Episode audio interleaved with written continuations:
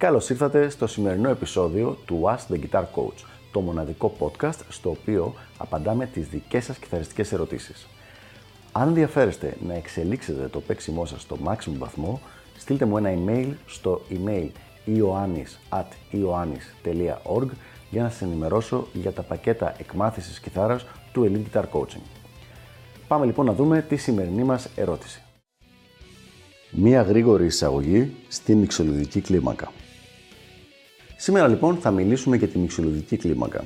Θα κάνουμε μια γρήγορη εισαγωγή, μερικά βασικά πράγματα, κάποια tips, tricks, καθώς και βασική, ε, αυτό που θεωρώ ότι είναι πιο ουσιαστικά καλή οπτική γωνία για να βλέπουμε τις κλίμακες αυτές και τώρα σήμερα τη μυξολιδική λοιπόν. Ας ξεκινήσουμε. Η μυξολιδική κλίμακα είναι το πέμπτο mode της Maggiore.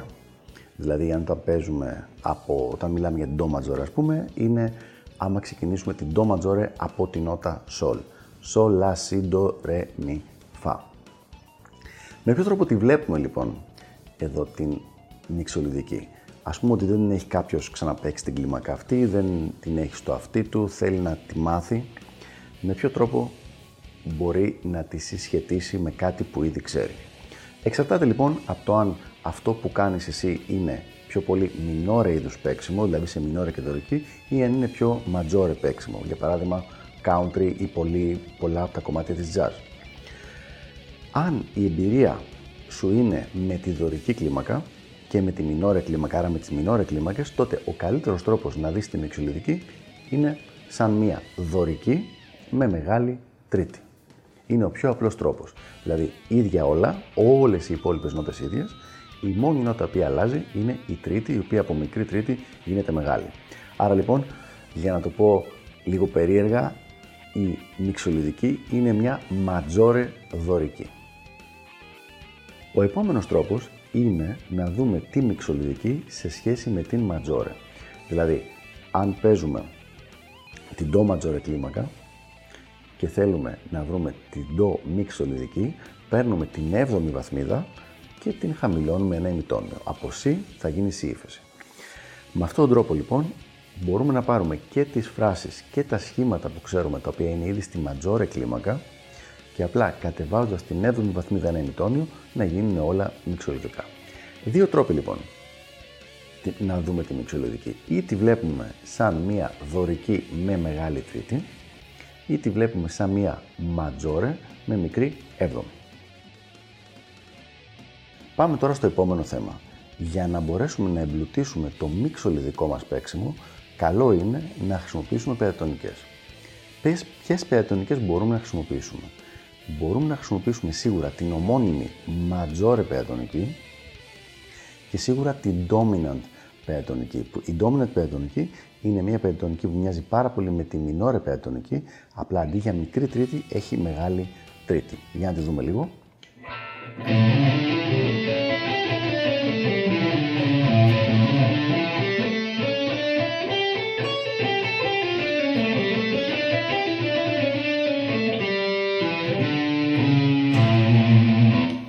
Ένας ήχος λοιπόν αρκετά dominant, πολύ κοντινός με τον ήχο της μυξολιδικής.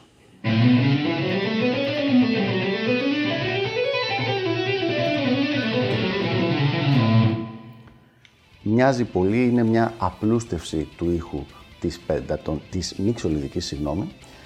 Τη λέμε είτε dominant πεντατονική είτε μυξολιδική πεντατονική και συνδυάζοντας τη μυξολιδική κλίμακα με τη μυξολιδική πεντατονική και με τη ματζόρε πεντατονική έχουμε αρκετή ποικιλία μετά στον ήχο μας. Πού μπορούμε λοιπόν να χρησιμοποιήσουμε την μυξολιδική κλίμακα; Η μυξολιδική σίγουρα χρησιμοποιείται πάνω από την πρώτη βαθμίδα της του blues. Δηλαδή όταν έχουμε ένα κομμάτι, ένα blues κομμάτι το οποίο έχει ας πούμε ένα live 7 είναι η πρώτη του βαθμίδα, ξεκινάει με ένα live 7, πάνω από αυτό το live 7 μπορούμε να χρησιμοποιήσουμε πάρα πολύ όμορφα τη μυξοδιδική κλίμακα για να εμπλουτίσουμε τη συνηθισμένη μινόρε πεατονική. Πέρα από αυτό χρησιμοποιείται σαν τονικότητα σε πάρα πολλά κομμάτια που θα τα πούμε τώρα παρακάτω. Και αυτός μάλιστα είναι ένας πολύ ωραίος τρόπος, όπως έχω πει και σε προηγούμενο βίντεο, για να μαθαίνουμε να ακούμε την κλίμακα.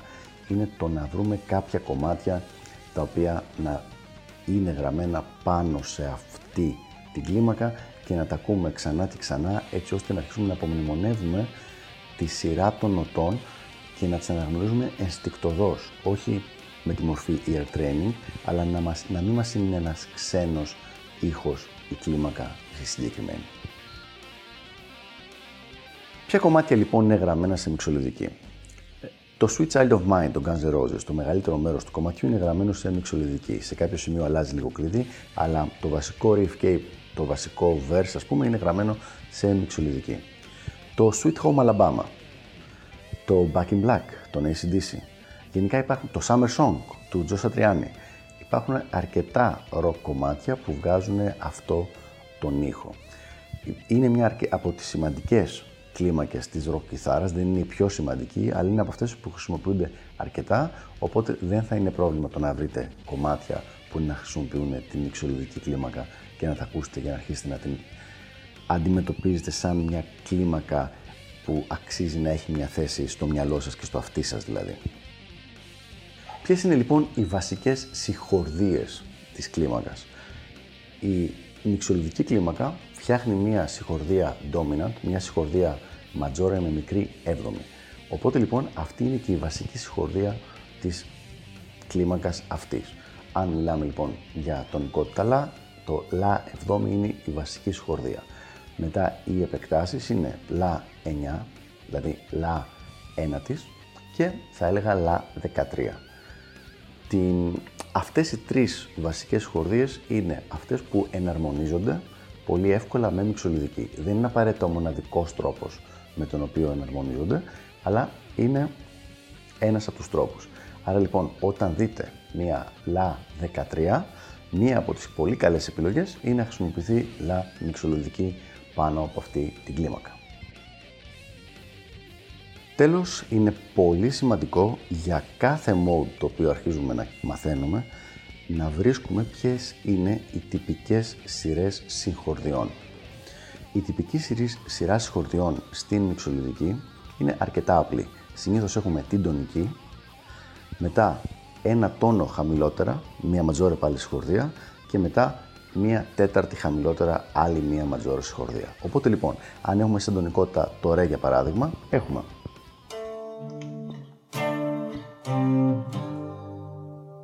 Σε ανοιχτές χορδίες. Και ήδη θα έχετε αναγνωρίσει πολλά κλασικά ροκ κομμάτια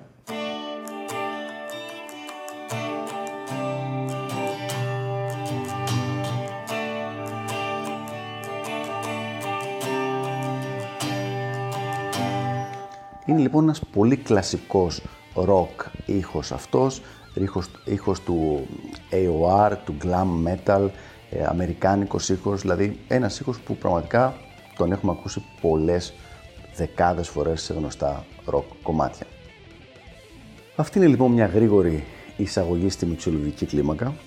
Να υπενθυμίσω, όπως έχω πει και σε προηγούμενα βίντεο, ότι το να μαθαίνεις ένα καινούριο mode δεν είναι τόσο απλό και γρήγορο και αβίαστο όσο μερικές φορές μας λένε τα κιθαριστικά περιοδικά, για να μάθεις πραγματικά τα σχήματα, τις περιτονικές, τα σχετικά αρπέτζιος, κάποια βασική φρασιολογία, τις σχετικές συγχορδίες καθώς και τις σειρές συγχορδιών παίρνει αρκετό καιρό εντατικής ενασχόλησης με αποτέλεσμα κατά μέσο όρο να μπορεί κάποιος εφόσον κάνει σωστή και αναλυτική δουλειά να μάθει μέχρι δύο κλίμακες modes το χρόνο. Αυτά λοιπόν για το συγκεκριμένο θέμα. Ελπίζω να βοήθησα και να ρίξαμε λίγο φως στο θέμα της μυξολογικής κλίμακας. Μην ξεχνάτε, περιμένω τα σχόλιά σας, γράψτε κάτω από το βίντεο ό,τι ερωτήσεις, διευκρινήσεις ή και δικά σας θέματα έχετε που θέλετε να ασχοληθούμε σε επόμενο επεισόδιο και τα λέμε στο επόμενο επεισόδιο του Ask the Guitar Coach. Γεια χαρά!